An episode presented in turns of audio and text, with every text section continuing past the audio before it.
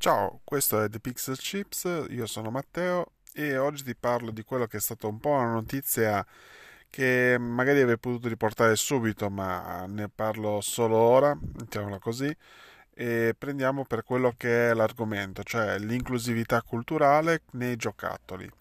Nei giocattoli però di quelli industriali, come dissi all'intervista tempo fa, c'è un discorso di quelli dei toy, quelli che tratto di solito, che sono più legati a un collezionismo per, per adulti, e poi i giocattoli, quelli di larga diffusione o industriali, come l'etichetto. E in questo caso qua parlo di Hasbro che mh, ha voluto portare qualcosa come l'inclusività in un prodotto classico chiamato di solito Mr. Potato e dopo la sigla parliamo di come Mr. Potato non è più Mister. Ci ho detto sigla.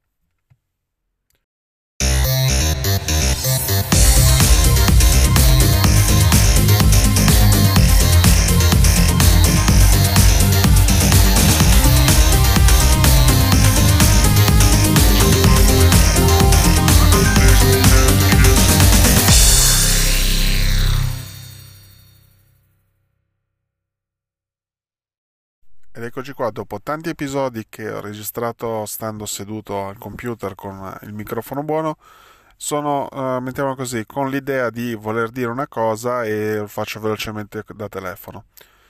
È un episodio legato a un personaggio classico, quindi dei giocattoli americani, mettiamola così, anche un modo classico di fare, mm, mettiamo così, gioco rispetto a quello che sono le possibilità delle persone, cioè in mente comunque di eh, aver raccolto le patate da, dal terreno dove le coltivavano i, i, i parenti della famiglia che avevano il terreno e poi giocarci attaccandoci cose, quindi non è così distante come gioco anche lì, mettiamolo eh, come gioco eh, del saper fare, del manipolare le cose, dargli vita a questo punto.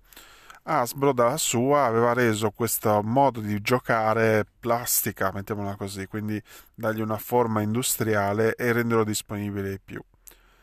Quindi Mr. Potato, famoso anche grazie al supporto della serie dei film Pixar Toy Story, è stato da sempre l'icona della, del marchio per quello che è il discorso dei giocattoli per eh, la prima infanzia, ma anche per poter dare anche lì eh, nuova veste a dei giocattoli per uh, età un po' più avanzata anche per i bambini più piccoli. Infatti c'è stata tutta la serie legata ai crossover con Marvel, Star Wars, eh, poi DC Comics e quant'altro, cioè tutto quello che era un IP per più grandi portato ai più piccoli grazie alla possibilità di personal- personalizzare la patata di base, ok?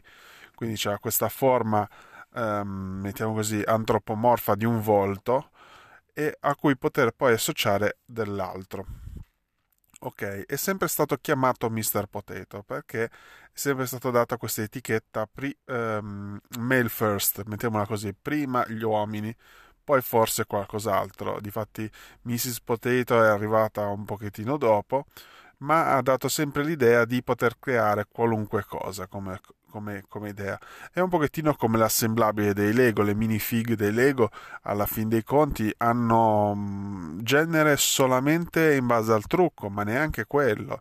Cioè, anche lì c'è stato un pochettino di, di idea gender fluid come situazione.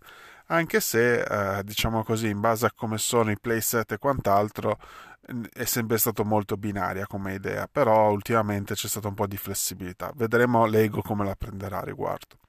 Però tornando sull'argomento Hasbro, nello specifico è stato lanciato Potato Head al posto di Mr. Potato, cioè per riuscire a togliersi dall'idea di dare un'etichetta binaria, è stato quindi reso gender fluid grazie al cambiamento di brand. Quindi la testa patata è diventata la nuova patata, signor patata, mettiamola così.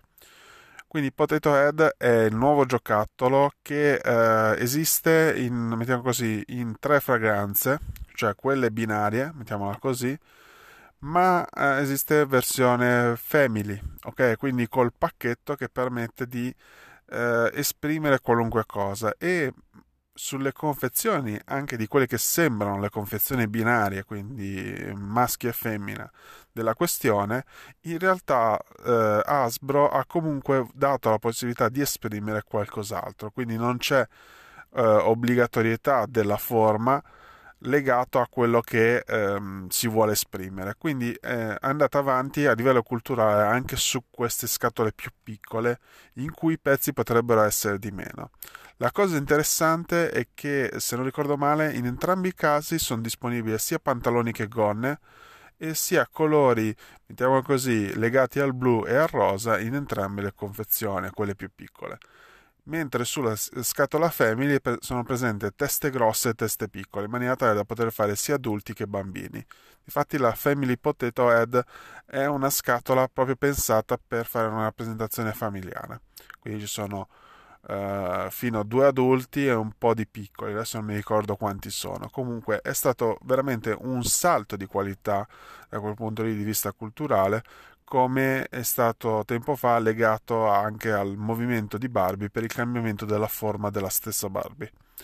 Comunque, è veramente un salto mm, discretamente importante per quello che riguarda il momento attuale, ok? Quindi va preso per come va preso, quindi non, nessuno rimane scandalizzato dalla cosa, ognuno sceglie come poter costruire la, il proprio potato head e ehm, quindi mettiamo così, tutti felici perché ognuno lo fa come vuole, come del resto gli avatar se uno li fa come vuole.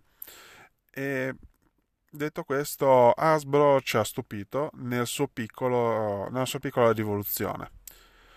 E per, per oggi quindi direi che la notizia è prendere atto di cosa troveremo a scaffale a breve se non ricordo male dovrebbero esserci già a scaffale al momento del, della pubblicazione dell'episodio, mentre quando ho iniziato a leggere la notizia la produzione era appena stata avviata. Quindi vediamo un pochettino come andrà la situazione sugli scaffali, come verrà preso effettivamente da, dagli acquisti. Vedremo in zona Pasqua, mettiamola così, come è andata la situazione, ma anche successivamente per come saranno poi gli acquisti legati a questo periodo particolarissimo.